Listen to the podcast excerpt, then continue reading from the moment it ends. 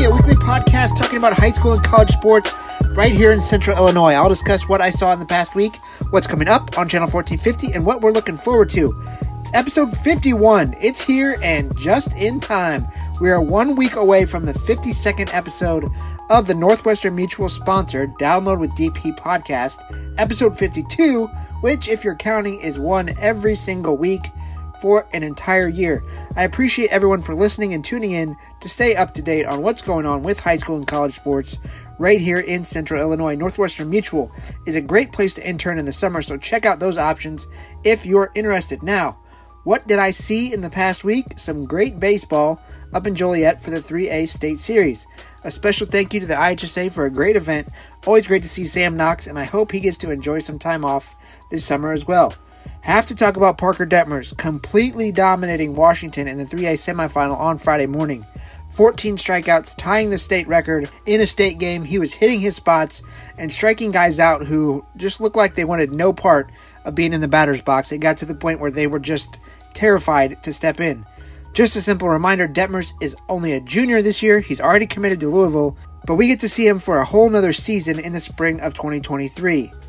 That was as good of a pitching performance as I've seen in my time covering high school sports. Reid was definitely as dominant at times, but on that stage, it was something special to see. The bats for the Titans didn't wake up in time on Saturday, and Glenwood fell a few runs short of a state title, but that takes nothing away from what they did this season and how good that team was. A very fun group to watch, and you'll be able to see that in the all access pieces you can find on the website. Plenty of content coming from them as they took our SIU Medicine All Access camera, and I'll have multiple episodes up from that in the coming week. What else do we have on the website? All star games on Monday and Tuesday from softball and baseball. We've got highlights, special site pieces for free, and then on the premium side, we got three mic'd ups from softball Delaney Chumbly, Marina Roman, and Rosie Bartletti. And then on the baseball side, we have Mitch Dye, Will Plattner, Jackson Grubbs, and Tommy Westerville. We have a huge commitment to talk about this week. North Max Cooper Starks is headed to SEC country. The offensive lineman committed to Vanderbilt, and in case you're counting, we've had two other football players go to the SEC so far, both from the CS8. Albert Okwuegbunam to Mizzou. He's now a huge piece of the Denver Broncos offense. And the other is Nick Broeker, who is one of the best offensive linemen in the country, playing this fall for Ole Miss one more time before he heads to the NFL. We have a live rewind coming up with SHG's Jake Hamilton on the premium side, talking about SHG versus Lanphier City game last season, and plenty more about SHG basketball and football coming up. Speaking of that, on Friday, we'll have highlights from SHG versus Moline at the Midwest Crossroads Showcase at Normal West. A big time tournament this week for some big time basketball players in Central Illinois. Finally, we've been preparing for our award show on June 30th. We selected five nominees from every sport and will announce the winner for Players of the Year in each category via special video at the event at the fairgrounds on June 30th. It's a Thursday night. We are very excited to have the opportunity to celebrate the accomplishments of local athletes, teams, and coaches. If you don't have your tickets yet, you may want to buy them now because we are honestly almost sold out, and I'm not just saying that. We literally don't have many spots left. I plan to have a couple special guests on in the next few weeks for episode 52 and episode 1 of season 2, which will be out on the day of the award show. Let's get to this week's guest. It is Sherman kindergarten teacher and former Williamsville softball head coach Mindy Ashbaugh. She joins me to talk all things teaching and coaching and COVID and dealing with parents and dealing with everything. Enjoy this conversation. All right, we are at week 51 of the podcast, so one more week before I did a full year. And I told you a long time ago that I would have you on, so finally get to have Mindy Ashbaugh yeah. on. Thank you for joining me. Um, it's officially summer, it's officially hot. So, how are you doing right now? I am doing great. I'm enjoying summer. Um, we've had about three weeks, I think, of summer break with school being out, and it's been it's been great. We're doing a whole lot of nothing. Um, I'm coaching a youth league softball team, so I've been a little busy doing that. Lots of stuff around the house and Getting a pool around the house. It's we are getting a pool around the a house. for it, right? I need it now, Oh but unfortunately, they have other plans. It's still going to be a few weeks out, but um, yeah, we've decided. My husband and I decided to do a few things around the house for ourselves. I think you guys have earned it at this point. I we think so too. It'll keep our kids coming back. Yeah. um, what's what's summer usually like for a teacher slash coach? Um, for a teacher, summer is it's still constant school. Yeah. I mean, for most of us, it is. We follow. I mean, social media. You never are far away from school. Yeah. So between following blogs and Facebook pages and TikToks, I feel like our teacher like group text is constantly blowing up with ideas all Yeah. summer long. I don't think teachers really ever stop thinking about school. Um, I don't do a whole lot of like prep work or anything until um, August. Honestly, I kind of base my back to school around the fair, so Yeah. I like to have everything done. My goal is always to have everything ready by the time that the state fair starts, which lately that's been when school's starting. Yeah. But this year, due to our construction and stuff, we're pushed back a week. So, um, but I don't think teachers ever stop thinking about school over the summer. Yeah. Um, at least we don't. I guess we should kind of back up and connect you to people who don't know. yeah. You teach where and you coached where. Okay. So let's just put that all Yeah. So um, I will be starting my 27th year of teaching, but I just completed my 15th year at Sherman. Okay. So I teach for the Williamsville School District, Uh-huh. Sherman Elementary School. Taught second grade, and now I'm in my seventh year, I think, of kindergarten. Oh, wow. Um, yeah, which has been wow different, especially through through COVID, but awesome at the same time. Yeah. And I coach at Williamsville also. I've coached junior high. Uh, actually, my new junior high assistant and I were just trying to do the math on this. Um, I think I've coached junior high for 13 or 14 seasons. Yeah. And I just stepped away from the high school program after eight seasons. Yeah. So So what are you coaching this summer that you are involved in coaching? I am coaching a 12U. Okay. um, uh, um, chaos softball team. Yeah. So I, it's a kind of a funny story. Two years ago, when they were would have been a 10U team, there were a few girls that I knew their parents, and they couldn't make a uh, travel team, you know, per se, quote unquote. They didn't make any teams that they tried out for Yeah. and they're 10 and i just i just still think like the if we start talking about this i might never stop That's so fine. just shut No, me down but I might have um, some questions. So i just think that there is so, so much wrong with our current system a, a lot of times at ten years old, like Correct. to tell them no, you're not good enough to play right this sport. That's right right and you know also not people aren't stepping up to coach like like I would say they did when I when I was younger, even Yeah. when my sister was young. You know, they're um, I think parents are spread thin because their kids are doing so many things. Mm-hmm. Um, and so so that's another problem too. You've got all these it's not like kids that want to paid play. handsomely for being a coach. No, I get paid zero, especially at that at that travel level. Yeah. Um, but anyway, so there was about three or four girls, and I knew their parents, and they tried, and they came to me as the softball coach at Williamsville, like, Yeah. what can we do to get our kid better? What you know, what should we do? Where can we go? Um, so I contacted Brad Sturdy because he runs the Chaos organization, and two of my daughters played for that organization. I coached for him in that organization way back when they were young. And I said, "Hey, can I start a 10U team with you guys?" They didn't have one at the time. He's like, "Yeah, sure." So we put together a team, and um, I took pretty much all the girls who either missed a tryout or were scared to go through the tryout process Yeah. or just didn't make a team, and we put together a team. Now this is our third season.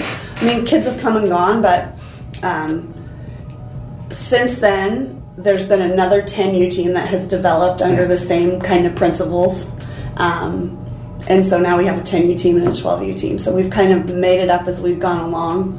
Um, we play like 50 games. Yeah. Uh, but it's not a it's not a rec league, so rules are enforced. You know, the first time one of my girls got called out for leaving early a couple weeks ago, and she's like, "What did I do?" I'm like, "You left early. Yeah. You can't leave." You know, like little things like that that don't happen in rec ball, Uh-huh. but also um, it's not as intense as as a 150 game travel schedule, and you know, we don't leave the state, and I mean, we really don't leave the county much. um, but it gives the, it gives those girls a place to play, and my goal is like make them ready for a junior high tryout. Yeah. You started this team, what, a month into COVID's craziness? we did. how do you, how does that? We did. So we, um, yeah. So we. I'm trying to think if we played a little bit in the fall, and then we played in the spring. very modified. 21 or 20? 21. Yeah. 21. Um, and then we played again last fall Yeah. and this summer and then next fall. I mean, we're setting up games for next fall Yeah. too now. So, yeah. So it's been it's been fun. I love. Does that kind of The the teaching itch aspect? of being a coach? Like, Okay, so um, sort of. yeah, it i i like the teaching aspect of coaching that age group which is also why i love coaching junior high and chose to continue coaching junior high even though i stepped away from softball at the high school level. Because i love the teaching aspect of it. So it feels that it fills that void but there's nothing like the competitiveness at the high school level or the prepping and the game planning and the scouting and the strategy that goes into that. Yeah. that's a lot of what i miss at that level. Yeah. Um, how similar would you say is the teaching aspect to the coaching aspect? When you, like you you said, you, second grade is pretty close to 10U. Yeah. So I mean, is that Yeah. kind of that connection correlation there? I think so. I think I think a lot of things. I think teachers that are coaches are probably at an advantage when it comes to knowing how to handle kids, but also knowing how to handle parents and and other adults. Yeah. Um, you know, when you don't have a teaching background, you're not exposed to some of the the things that we have to go through as far as dealing with different types of kids, different types of learners. You know. Um, But you mean not all kids the same? Right, Oh right. what? And being able to being able to um, also have hard conversations with parents, or when parents come to us and are frustrated about something as a coach, I have that experience as a teacher too, Yeah. and, it, and you know it doesn't. You know, I don't get as ra- I don't get rattled by it at all. Mm-hmm. And I think teaching is to thank for that. And there's also got to be a thing to, like you said, teaching the fundamentals and teaching them how to do certain things. Like once you learn how to do that as a teacher, it's got to be, Mm-hmm. oh, you know, here's a different way that we can do it instead of just going out there and swinging and swinging. Right. Like, exactly. You have to do different things. You do, and you have to adapt on the fly, and you have to. It's kind of like with teaching. You know, you teach something, and then you have to decide. Okay, are they good enough to move on, or do we need to revisit that the next couple days? It's the same thing with coaching. You know, so with like the junior high team, it's we go through a series of these are the things that we have to practice in a given time, and then everything else just comes from games. All right, I noticed we don't know how to do this. Let's add it into practice plans, or we worked on sliding, but we're really not understanding which side to slide on based on where the throw is coming from. So let's work that into the next practice or something like that instead of just everything's black and white. You know, it's education and sports are both so gray. Yeah.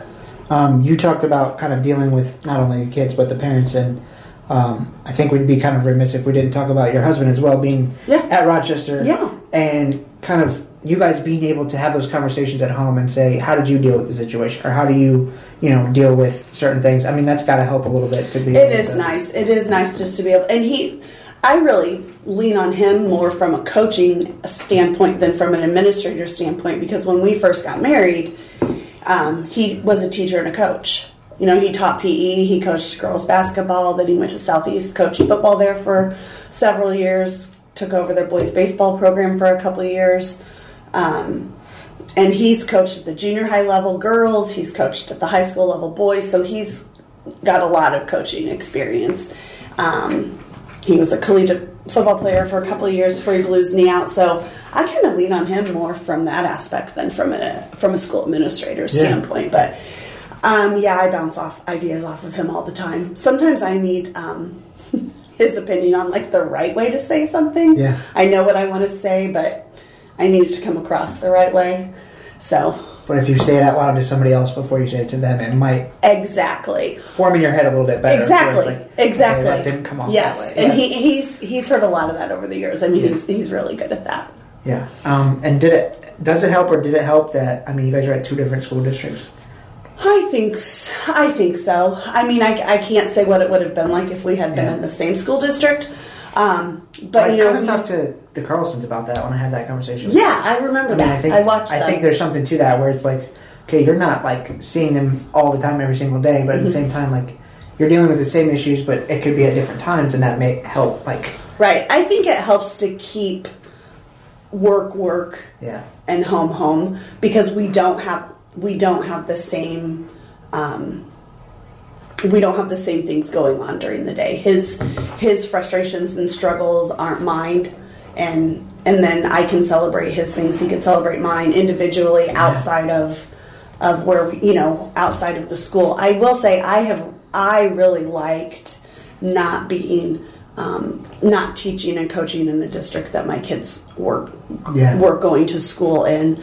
Um, and I don't know if that's a mom thing because Brent it never bothered Brent, and my kids Yeah. have never known any difference. Uh-huh. Um, but for me, I everybody's like, wouldn't you rather be at this at the school where your kids are? And my answer was always a hard no. Like I really liked having that separation. Yeah. Um, and my kids, I mean, it's been really fun because my kids have become huge bullet softball fans, and now Molly's coaching in Williamsville, and um, she's coaching J- uh, freshman volleyball up there. So um, it's it's kind of been fun to keep it separate. I think. Yeah. Um, my dad was my principal for 10 years, so Mm-hmm. it's just a different lot. Like, Yeah, you don't get away with anything. No. Like, there's nothing. And so that's good No. and bad. Like, It, you know. is, and and sometimes my kids were super frustrated about it, and you know, it, our our thing was always you. Unfortunately, you're just always going to be held to a different standard than everybody Yeah. else, and that's no fault of anybody's, but that's just the way that it is, and you better understand that. Yeah. Um, okay, so I want to talk a little bit about competitive softball in terms of as a sport, um, because two weeks ago I talked with um, Jim Steinmore about the, the gap that's becoming with baseball players competitively and how that's affected not only school programs but just I mean the talent level Yeah. in general. Um, so where where do you see competitive softball now compared to where it was ten even fifteen years ago? Um, so I think the perspective has gotten lost. That I, I think that's the best way to say it. I think, and I don't think that it's through any fault of anybody. Um, but I just had this conversation with with somebody last week that until people as a generation decide that things have to change, things are going to continue the way that they are right now, which to me is a little bit out of proportion. Which is kind of just a mob mindset. It's like we're just going to go with it because yes, stepping against because it is no, exactly yeah. right. Nobody wants to be the parent, and I get it. Nobody wants to be the parent to say that is too much for us. That is too much for our kid. Um, we're going to have to say no because they don't want their kid to be that kid. You know, they want to give their kid the your kid- best yeah. Opportunities. And right now, I think Jim was right. Like there is that huge gap between and there is that huge gap between the thousands and thousands of dollars um, and then just a low level rec league type of play that runs out really when the kids get third fourth grade Yeah. there's nothing for those in between kids and i don't i don't think it's anybody's fault it's just the way that things have grown and they've only grown in that direction Yeah. um, but until parents as a whole can stand up and say we want something different i don't think that it's going to unfortunately i don't think that it's going to change although ironically like parents that i talk to that are in that situation a lot of them are like i wish there was something else or Yeah. um, but there's there's not a lot of options so that's why i'm kind of really proud of what of what we've done just in our small little realm of life with this little Well, softball team two lives is better than none. yeah, um, no we've question. given those kids that are in fifth, sixth grade, and I feel like that's where the big gap is. Yeah. Um, a chance to play a sport that they right now that they like. or are interested in. You know, like Mm-hmm. yeah. They yeah. may not love it. They may Yeah. not play in high school, right. but and don't get me wrong. I mean, there there's a lot of great things about those travel leagues out there at all levels. They give kids a really high level of of opportunity to play at a high level. Um, but I just my fear is that it's just going to become too much for the average family to afford yeah. um, or kids are going to be doing so much that it's just going to kill their joy. Mm-hmm. As a coach at the high level, at the high school level for 20 plus years, could you notice the change in when they come into the program, they're ready or their talent is getting so much better? Or Not really. You mean from mm-hmm. playing travel? Or just in general, Versus- yeah, like versus not. Yeah, like Absolutely. when you first started coaching, at probably at the freshman level, you had to teach a lot more than you mm-hmm. did. Yeah. Five yeah. years ago. Yeah, you absolutely notice, notice the difference because you're, you're going to only get better by playing. Yeah. And so if you don't have that opportunity to play, you are going to obviously be at a disadvantage. Um, but like at the junior high level, like that is our job is to teach those kids and coach those kids. Now, do the kids that have played have an advantage? Of course. But do we ever look at a kid before they even step foot on our field for tryouts and say, okay, this, this, and this didn't play any sort of organized travel ball? They're not even in consideration. No way. We don't, you know, we don't do that at all Yeah. Um, because some of the kids just don't have the opportunity. But who's to say at 10, 11, or 12 years old that they're developed fully? No. you know? So, what are they going to be like when they're a freshman or a sophomore or a junior? You don't know that. And I, I, I always hate to be, I mean, cutting kids at the junior high level. Unfortunately, we have to do it most of the time just because of numbers. Um, but it's the worst. It's the worst day. It's the worst day ever. Yeah. Um, but when you have 40 kids at a tryout, you know, you just can't keep all keep everybody. Yeah. But I think we do a really good job of saying, you know, keep working hard, giving them places to go to work out, giving them names of people for private lessons, and come back next year and give it another try. Yeah.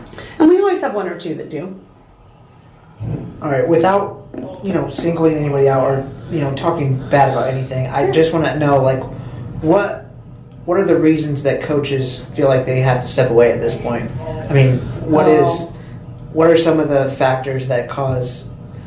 Because You know, I mean, I- I, know a lot of coaches, especially in the last three years, that have just said it's hard to it's hard to say that it's worth it. Anymore. Yes, and the amount of coaches that that you have those conversations with, but that aren't actually doing it, but have it in the back of their mind is probably even more. Yes. Um, and you know, I don't know. I, I can only speak for myself. Um, mine was a huge combination of things. It was not a group of kids. It was not a group of parents. Um, it was not one thing. It was a huge combination of, I think, COVID and that time that we were away from our sport um, and away from our athletes was like mentally exhausting because as coaches, we're still trying to carry on our team. So we're still trying to do team bonding and keep the girls involved and um, giving them hope, you know, and Yeah. then trying to keep your seniors picked up when they realized that year that they weren't going to have a season. And um, I mean, it was mentally, it was a lot. It was it was a lot um, for the girls, but also for the coaches. I Yeah. think to continue that. And then the following year, it was really another whole year of are we going to play? Are we not going to play? Um, you know, my team specifically, we went through three different COVID outbreaks where I never knew who I was going to have. One week I was down to like 10 players. And then we lost a whole two weeks, the whole team. And then we came back and we had like six other girls that were in quarantine a couple weeks later. So again, you're like, who's playing today? How are we going to keep everybody involved and keep spirits up and um, do our do our program justice? Um, so that was that was a lot of it. Um, I just personally felt like I got to the point when all of that was over. After May, June, July, I started thinking, I don't know where I am mentally. Like if I have 100% to give back to these girls again. Yeah. And if I'm going to do something, then I'm I my mentality is I owe it to them to have my have me 100%. Yeah. Um, and I got to the point where I was like, ugh, thinking about practicing and making practice plans and the time away from home. And selfishly, although I talk, I talk to so many people about this, and every single one, you know, I talked to Vondel and um, Greg Blake, Blakey at Mount Zion, and Jane, of course, and every time I would say that, I felt like I was being selfish. They all three said, "You're never selfish if you're doing something for yourself," and but I think that's how we feel. Yeah. as coaches is we take on these kids and and our programs and we take all of that on and we do think we're being selfish when we do something that's best for us because we are worrying it's just our nature to worry about our girls and want to do what's best for them and our program do what's best for that that and sometimes we do forget about ourselves because mm-hmm. i well what i was where i was going with that is i was saying selfishly through all that time off away from softball you know i really realized how much time i I had and how much time I had at home. And even if we weren't doing anything, just time at home, um, how much more time I had at school to be in my classroom. You know, we, we, Williamsville softball, we don't play very many places that are close. And so, um, we're on a bus most times by 2.30 well our school doesn't get out until 2.45 so there's half the season probably where i'm leaving my kinders at 2 o'clock with a, with a sub or a, somebody to take them out at the end of the day. That's not good for them. Um, but I never really thought about it until I just kids, especially that young, are creatures of habit. Yeah, yeah, and they were fine. I mean, we'd keep scoreboard up on my on my dry erase board. Yeah. They knew if we won or lost. We'd watch all your fourteen fifty clips the morning mm-hmm. after a game, so they they were fine. They I wasn't. It wasn't like they were. I was. A, it was a detriment to yeah. them. But not having to do that for a year, I realized wow, this is really good for my kids that they have me through all the time. Yeah. You know? So it was just a bunch of little things. Same thing with, with just being home with Brent more. Um, and it's ironic because I got out of coaching, my kids are in college or out of college. Most people get out of coaching because their kids are little. Yeah. um, but there's a there's you know, just because your kids are grown, they still need you, and they they need you in different ways. Yeah. And sometimes it's just a phone call or a, "Can you come over to my house?" and or a license um, plate tag, you know. Or a right, exactly. How do I renew my license plate sticker? Good heavens! But still, them being able to call you and ask that question yeah. or something. Yeah, if you were in practice, he wouldn't have known for an hour and a half. No, because yeah. they know, like yeah. they know that I'm not reachable every day for five months. Mm-hmm. You know, unless it's an emergency, and that's and Brent's always been great about. I mean, I was the person at home all the years that he coached when the, and that was when our kids were babies and we were still having kids. And then you know he took over. He it, roles flipped when I started coaching, and it's never been an issue with us, you know, ever. But it, it it's nice to be home more. I will say that for sure. Um, we took a trip in March for the first time ever. That's the first time ever in my lifetime I've traveled over spring break. Yeah. Um, when we were little, we just didn't travel because my parents both worked full time jobs and not teaching. And then when I got old enough, I was always playing, you know, and then coaching. So Brent and I took our own trip, first trip ever, uh, alone, 25 years. so just little things like that. Um, gosh yeah, so school was a big part of it. Just having some time time back to myself, being able to be more available, um, and I, I made pros and cons lists all summer long. Yeah. And finally, my very good friend, one of my very best friends, actually, um, assistant former assistant coach Matt Mead. You know, he said, Ashbaugh, if you keep making pros and cons lists, then that should tell you what your decision needs to be. Mm-hmm. You know, because I kept making lists thinking eventually I'll have enough to sway me. But once I did it, I once I came to the decision. I mean, I pulled the trigger that night. I was driving home. Um, it's like six thirty at night, and I I texted our athletic director and I said, I think this is what I'm doing. And I got home and told Brent. And he said, Are you serious? And I said, Yep. If I don't do it now, I won't do it. But I know that I'm not.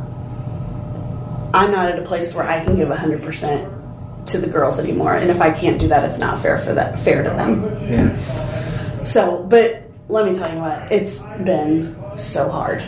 It's been really hard to step away. Much harder than I thought it would be. Much harder than I thought it would be. But it's nice to write your own kind of write your own narrative mm-hmm. on your exit. And I and I don't know if it's a forever thing. Yeah. You know, who knows?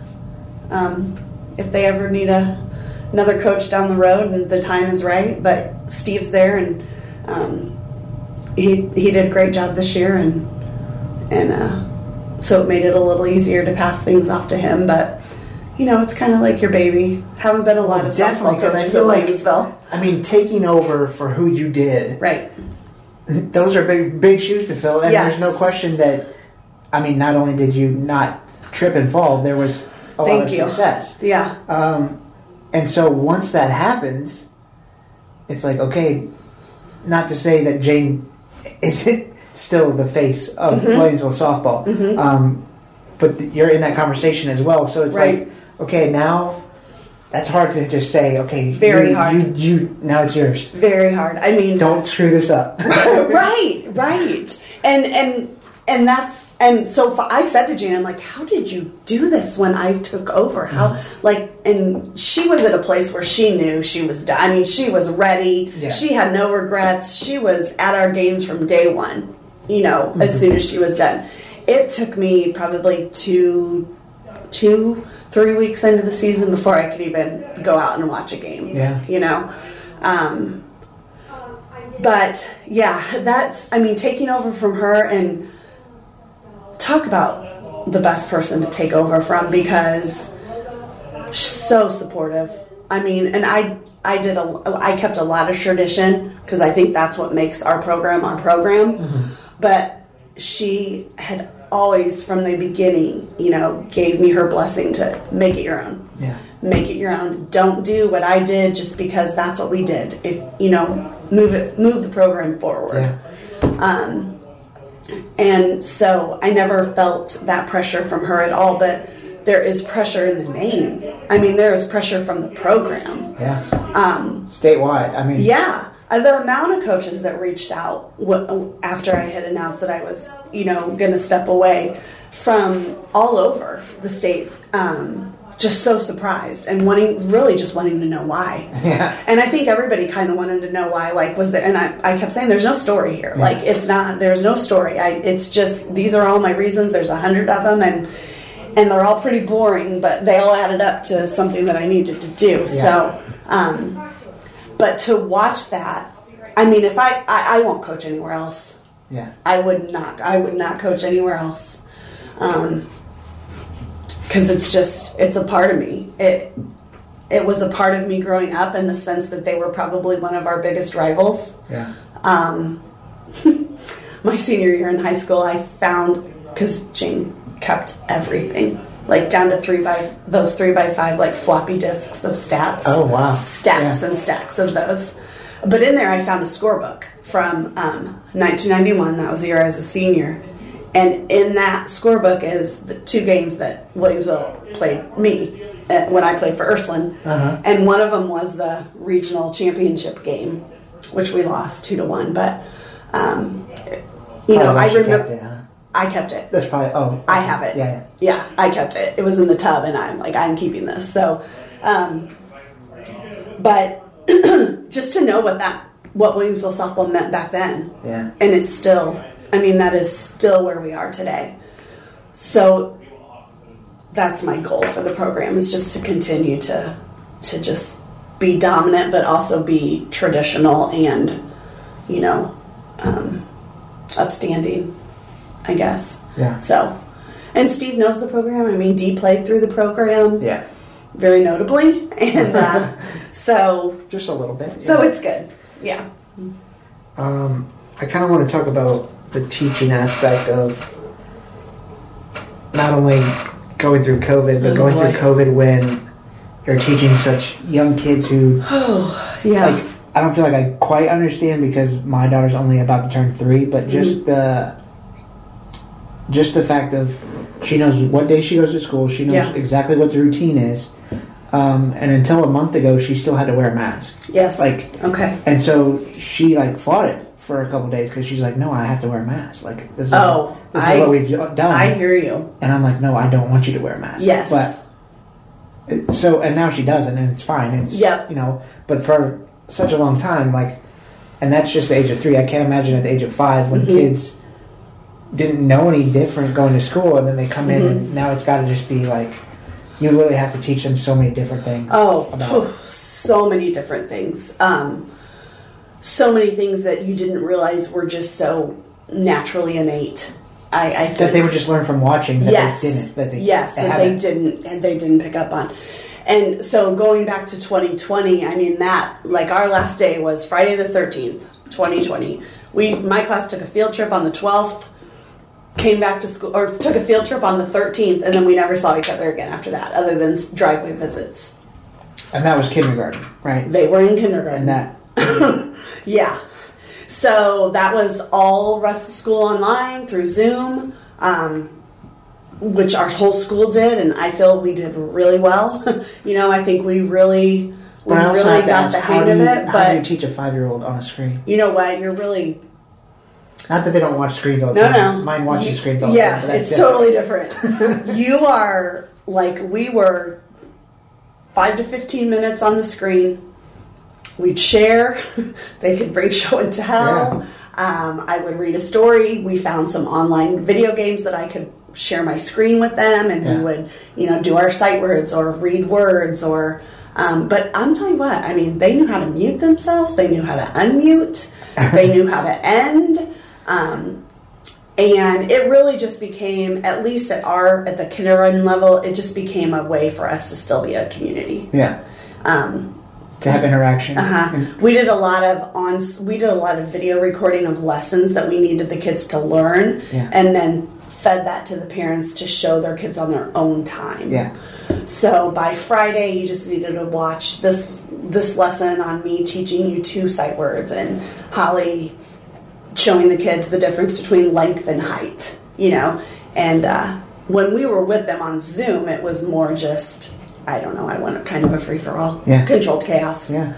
Um, So, but some of the cutest memories, I mean, really, Yeah. some of the cutest memories of those kiddos that I have in that group, I think will always be really special at us because it ended so abruptly. Yeah. So then you, um, So then you have two months to so then you trying to figure out. fast forward to, Well, first I want to ask this question. And when that happens, and they say, "Okay, we have to figure out how to keep in communication with them over Mm-hmm. video," like you literally have to learn how to teach an entirely different way. you do. Like that. Had You do. And no, nobody stressful. really teaches you how to do that. It's you just figure it out. Well, it's never happened that way before. Right. So, like, so you know everybody um, everybody like i was saying earlier about how over the summer you're still following blogs and you're still following facebook teachers and tiktok teachers and instagram. And so then those people out there that are the notables that teachers base you know un, unfamous teachers like me follow um, jumped on the jumped on the technological bandwagon and they started cranking out ideas for us and we on a certain point, you knew you were going to. what teachers do best is yeah. steal things from other teachers Yeah. um, you know and then uh, my we have a great kindergarten team of teachers and so i mean we were we were constantly networking with each other like let's do this let's try that i mean morgan one of our kindergarten teachers put together like a disney field trip that we took the kids on for the last day of school and we did a virtual field trip to disney and they all got on zoom with their mini, mickey mouse ears or you know whatever um, so you just kind of, I think that's the one thing about teachers. We can pretty much improvise and do anything you throw at us. So, Was there any point during the fall of 20 when you don't see a light at the end and you're like, if this is how it's going to be for the next three years, I don't know if I can do this? oh yeah, I think I think at the end of so we come back in twenty. We come back hybrid, I think, which means we had half our kids, half of the de- time. So like I had half my kids Tuesday, Thursday, and then I had the other half on Wednesday, Friday, and then we didn't have kids on Monday, I think. So we come back hybrid. And then I think we had to go remote, like from Thanksgiving to Christmas. Then we came back hybrid after Christmas, and then we came full kids back, four days a week. So that was the first challenge. Because now you have kids who have never met other kids. Because they were never at school on the same days. Like my Tuesday, Thursday kids had never met my Wednesday, Friday kids. So then you have those kids, but then you have the kids who chose to stay remote at home. So you're teaching two different. So you're really teaching three. Yeah. because you're teaching your Tuesday, Thursday kids, your Wednesday, Friday kids, your kids that are at home, and then you had to have stuff planned for everybody to do on Monday, even though they weren't at school. Then you bring everybody back. So now you're figuring out how to get everybody to function together in a mask. Plus figuring plus you're keeping track of your kids that are at home. Then you get a kid who goes into quarantine because they were, you know, exposed or whatever. So now you've got two kids in quarantine, but only for two weeks. So then they come back, but then three days later, another kid goes in. You know, I mean, it was just crazy. It was crazy. Like, It was not sustainable. no. Let's just say that. So, at the end of the I mean, and again, our kids were resilient. I think our school, we did a phenomenal job. Like, I think, I think we, we did the best that we could do. And I think our kids rallied, our parents rallied, um, because that's what you have to do. But it was a lot. And so I think that was a lot of the toll on me, too. I think being a teacher and a coach is hard, but being an elementary teacher and a coach is not common.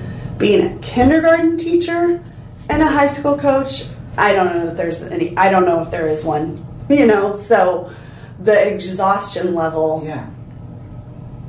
is was a lot and i think that weighed a lot on my shoulders too on my decision ultimately Because I mean, at what point do you feel like you're even prepared remotely for a week? Right. Knowing all the stuff you just said, plus the fact that I mean, on a normal week you you prepare, Mm-hmm.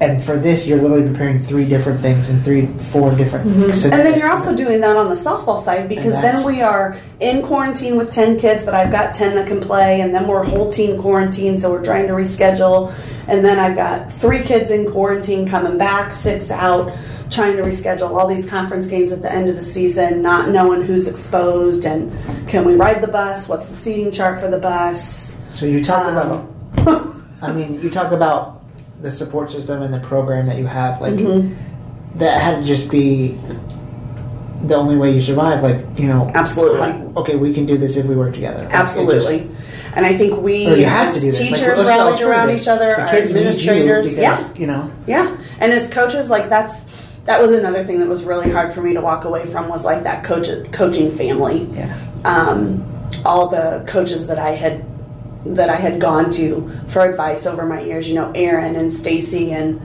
um, walking knowing that I was walking away from that group of high school being a part of that group of high school head coaches um, because they're a special group of people that I admire a lot and we were all going through the same struggles Yeah. so it was nice to be able to vent to each other and bounce ideas off of each other and how do you handle this or or that um, but I remember the last day of school and we thought, okay, we're done with masks finally. We go through the summer, things start to turn around, 2022 rolls around, and we're back in masks.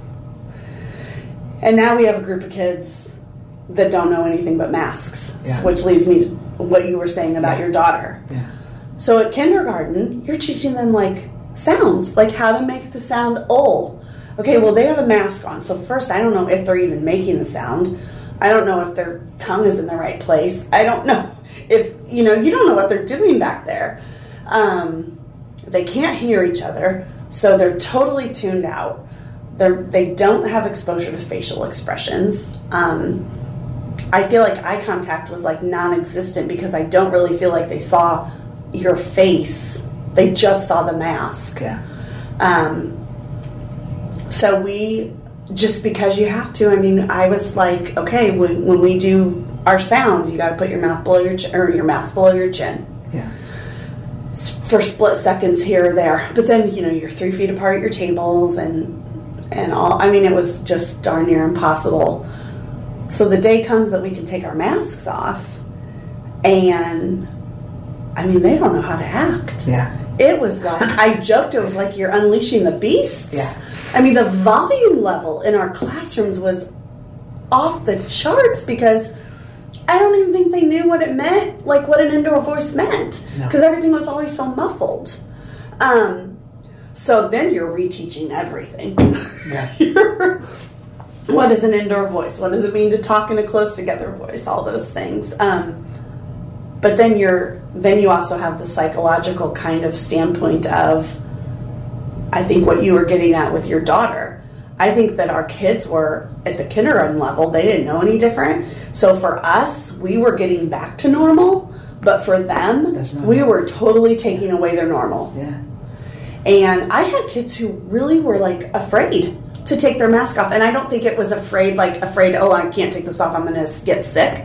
But afraid, like, I don't know what this is going to be like without this mask on because all I know is that I've been told I'm supposed to wear this mask. Yeah. Um, so I still had a couple of kiddos, even February, March, that were still wearing wearing a mask. Um, and then one by one, their parents told me all along it was their choice.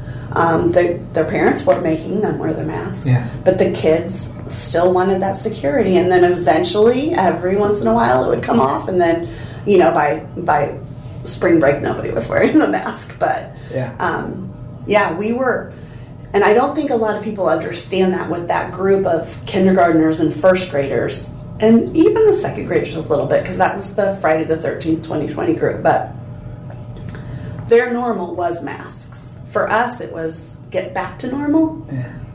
But for them, they didn't know our normal, and so I think it was a little bit scary. Scary for them. Didn't take them long to adjust, though. Yeah. I just, I just hope we don't have to go back because it's hard. It's hard. From, well, I can answer this, in, or you can answer this in two different ways, but uh, from an athletic standpoint and an education standpoint, how far did this set kids back? Academically or socially, behaviorally? It's a Let's loaded three ways. question. Yeah, Um, socially, behaviorally, I think it's. I think we're going to see some some um, repercussions for a while. I think kids have just lost that. They've they've either lost or didn't get. You know, like I was saying, the ability to read facial expressions, to read body language, um, to realize that behind a mask is a real human who has feelings and emotions and um, so I think that's been a lot of struggle. I know at the high school level, especially, you know, some of the behaviors that they're seeing, we just haven't seen, haven't seen before. Yeah. Um, and I think it's a, a lot of it is a is a result of that. Um, socially, kind of the same thing. You know, they're just they're just behind. They didn't interact for a year. They didn't have interaction with I other mean, with anything, yeah. right? Like I went to I went to the NASCAR race in St. Louis a week and a half ago, and that was the first time I've been around that many people. Mm-hmm. that crowd of I think it was they said sixty and you can tell people just haven't been in that situation for Yes. so long that like And wasn't it a weird feeling? know act Yes. like around. Brett and I went when we were in Florida in March. We went to the Garth Brooks concert Yeah. um, in Orlando, and uh, and that was the first time we'd been in a huge crowd like that, and it was almost eerie. Like I was kind of like, well, this is almost uncomfortable, you know, because you're just not used to it. Mm-hmm. Yeah. Um, And that's so ima- adults, we're adults, Yeah, right? yeah. So imagine you throw these kids into this setting, you know, but they they weren't having play dates, they weren't playing sports, they weren't they were they didn't get to do any of that for that year and so i think that just naturally is going to impact their social development um, you know academically same thing but a lot, we like i said uh, for in our school anyway i think we did parents did a great job of doing with their kids what we asked them to do. Um, and our teachers work really hard to kind of close those gaps. So i, I don't know. But also, if you look at the demographics of the parents in your school district compared to, say, 186, for example, those parents don't have the resources or the time or, you know, Right. This is just numbers. Right. I'm not just being. No, no, you're you're exactly Same thing in right. Rochester. Like We you know, are lucky that our parents have access to all that. I mean, some people just just for sheer fact of where you live, you don't have internet service. Yeah. You know, so not everybody was on the a level playing field Yeah. through all of this. Um, for a multitude of reasons, but I think we're going to see the repercussions of it for a long time, and not just in Sangamon County or Central Illinois, but I mean everywhere. Yeah. Everywhere. Yeah, you're exactly right. It's not a it's not a reflection of a specific school district or community. It's just the nature of everything had to be technology, and the little kids had to have adult had to have adult supervision. You know, you can't put a third grader on a computer and expect them to t- sit there and and monitor themselves and self discipline themselves to get through a day's worth of work. And if parents are themselves working, how does that how does that work? You know, I, I had work. parents working from home and they've only got one device. Well, you know what? Then their kids can't get on their Zoom meetings because their parents need it for business. Yeah. Luckily, you know, I- like I said, I hope we're we're not going backwards and and we can just move forward, understanding that was we had a big kind of you know discussion about that back to school this year. We have to understand that kids aren't going to be where they normally would be, Yeah. and so we have to pivot as their teachers, Uh-huh. and we have to pivot, and we can't do things the way we've always done them because our kids aren't the way they've always been. Um, so and I think teachers in general understand that. So that at least that's positive. Okay, so athletically, I Mm-hmm. think, and I think you can speak to this probably better than most, but like we saw it at the high school level where the seniors who just graduated never really had a normal varsity Yeah. season. Yeah, Um, so it's still going to linger in high school, but I also, and you talked about in junior high is when you learn, yeah, and, and you also learn the rules of the game, the the unwritten rules of the game, Right. the interactions. So like that is still going to come at the Yes. high school level to where we don't even know what is all going to happen. at that right. So thinking about just from the Williamsville softball standpoint of things, so you have you know your seniors and your juniors who didn't have any type of regular season really. Um, and so then you've got your freshmen and your sophomores who your freshmen have never been exposed to the high school level. Your sophomores or your sophomores never really got to see the juniors and the seniors lead because your seasons their seasons were modified or non-existent. So now you've got this program at the high school level full of kids who maybe aren't exactly sure even what your program is or your culture is. Um, which is kind of a neat opportunity for me at the high at the junior high level. I feel like we're to really have to um, really, really have to focus in on our work ethic and um, our, you know, what we do to set us apart from from other programs.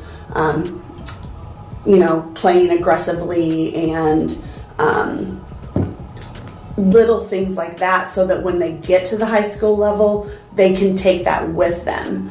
Because right now it's kind of just a big question mark. You know, who are we? How do we act? What do we do? There were two years where that was not modeled. Yeah. You know, we talk about it. I mean, we'd have team Zooms all the time, and we talk about you know what what's our philosophy, what's our what what characteristics um, do we as Williamsville Bullet softball players want to possess? You know, what are the goods and the bads of what we look for in a teammate? And we tried to talk about all of that, and I tried to keep some of the traditions alive, um, but not actually living it for pretty. I mean, for essentially two seasons Yeah. is it leaves kind of a hole. And so I think a lot of coaches are probably dealing with that, of trying to reestablish the identity of, of your program and your culture. Because I think we talked about it with Coach Steinmore too. It's like, you know, the kids who are freshmen coming up and the sophomores didn't know that they had to fill the water cooler. They didn't Right. know that they had to shag balls. They Right. didn't know how to do. Right. They didn't see this, the other guys do that. Yeah. So it's like, Yeah. I um, had a player last year and she was like, well, when we were, when I was a freshman, I, I can't remember how she worded it. If it was when she was a freshman, she always had to, they, they always had to put the bases in or something like that. And I tried to explain, like, well, those girls that are freshmen now, they weren't, they never had a season when they were a freshman. Yeah. So they never had to do any freshman jobs because they didn't, that was the year we didn't have a season. You know, so it's things like that I don't think people realize. Yeah. And things that as coaches we think are just givens. You know, like I think it's a given that the freshmen know they need to put the bases in, or that um, when the game's over, freshmen have to carry the equipment back to the locker room, or whatever the case may be. Um, but you have to almost reteach all of that Because if you don't, it gets sloppy, it gets lazy, Yeah. you know, and then it becomes not who you are as a program. Yeah. Okay, I want to wrap it up with uh, just asking you kind of your perspective since you have a pretty good view of not only Williamsville but Rochester. Um, I want to talk like you've had yours plenty of success. You've made it to state. Uh, you've dominated the conference, all that stuff. So, do people understand what Derek Leonard is to Rochester football? Um, Because like people are like, oh yeah, he's a really good coach. Like I don't. I I don't think that people get at all how hard it is to do anything in the postseason, um, let alone what Derek. And I mean, he'll be the first to tell you it's not just him; it's his assistant coaches, No, yeah, it's his yeah. players. You know, but he's established that culture, Yeah. and he's established his expectations. And um, aside from that, I think he's a genius at what he does. I mean, uh, some people are just gifted, and I think that he's probably one of them. Um, but no, I don't think anybody can. I mean, shoot. I, I mean, I don't think anybody can understand uh, the dominance of that and what he's done because it's not easy. It's not easy. And you talk about having to take what you're given and teach and, and mold and produce and take somebody maybe who played this position and turn them into this position instead. Yeah. Um, but he's a perfect example of you take what you got and you figure out what to do with it. And I think that he's gifted at being able to do that. But nothing in the postseason is easy. Well, You know, like you can speak let alone multiple state Yeah. championships because just winning a regional at, and you know coming from a softball perspective and and like they won their regional this year and um, just winning a regional i mean that's not even easy. And i don't think people understand like it's not easy especially depending on your draw and or your class. and I think you can talk about like the dominance in the in the conference or whatever because like from your perspective, you see what Aaron Coons does, and it's not talked about enough Mm-hmm. Yeah. how good they are. Yes. in the Sangamo Conference, like there's not Agree. a domination like that in any sport. Um, and so, but that also speaks to the fact that you know they've made it to state. They won state once, and Derek's done it how many times? Like Mm-hmm. Yeah. those are both two incredibly great Yeah. programs, coaches. But it speaks to how hard it is, and Uh-huh. like exactly. It, it, it's And, uh, i mean if it was yeah it, it's it's just almost un, unbelievable really. Yeah. just one of those true i don't know story fairy tale stories Uh-huh. almost. Not to take away from anything that they've done. They work i mean they work so hard for it. But yeah it's not easy because there's multiple programs you know that that have the talent and the great coaching. And and you just don't make it that far consistently. Yeah. Um, and you know your class has a lot to play your draw all those things Yeah. Um, wanna, I could just talk about anything with you for a long time, but um, i could too was there anything that you wanted to talk about when I asked you to come on that we didn't talk about? No, I don't think so. We covered a lot. Yeah, I feel like we did. We covered a lot today. We were all over the place. Yeah. No, no, I don't think so. I just I mean, we can definitely do it again. Don't get me wrong. I right, right. Keep you forever. So, no, yeah. not at all. Um, no, I I appreciate being able to to talk about youth sports. I think that's important, um, and I hope that there are are more parents out there that are willing to step up and coach because it's really not. You don't have to be a genius at that level. You just have to be willing to learn. Our our athletic director, Adam Euchre, he's coaching with me Mm-hmm. Yeah. this 12U team, and he didn't know anything about softball really. And Besides, he's got his own softball team at home. but he's right exactly basically he's close to fielding a team um, but he wanted to learn you know because he wanted his daughter liked softball and he wanted to give her the opportunity to play so he's learned so much just coaching with me the last couple of, of summers and that's all it takes Yeah. is just find you know getting parents to want to be more involved but it's a double-edged sword because kids are so over involved parents don't have time because they're running kids grandparents are running kids and and nobody has you know they rely on other people to coach and i do enjoy coaching not having a horse in the race you know this 12u level i i coach them the way that i always would and then i get in my car and i go home and i don't have to worry about it and um it's been really fun though. It's been a good way to kind of stay alive. And then I just I can't say enough about junior high. I can't wait for junior high ball. Yeah. Super. Thanks for your time. Yeah, thanks, Derek. Huge thank you to Mrs. Ashbaugh for taking the time to talk about the struggles of coaching, teaching, and the joys, but also how those in the profession are surviving during this difficult time for all. Thanks to Northwestern Mutual for being the official sponsor of this podcast, and thank you so much for listening. I will see you next week.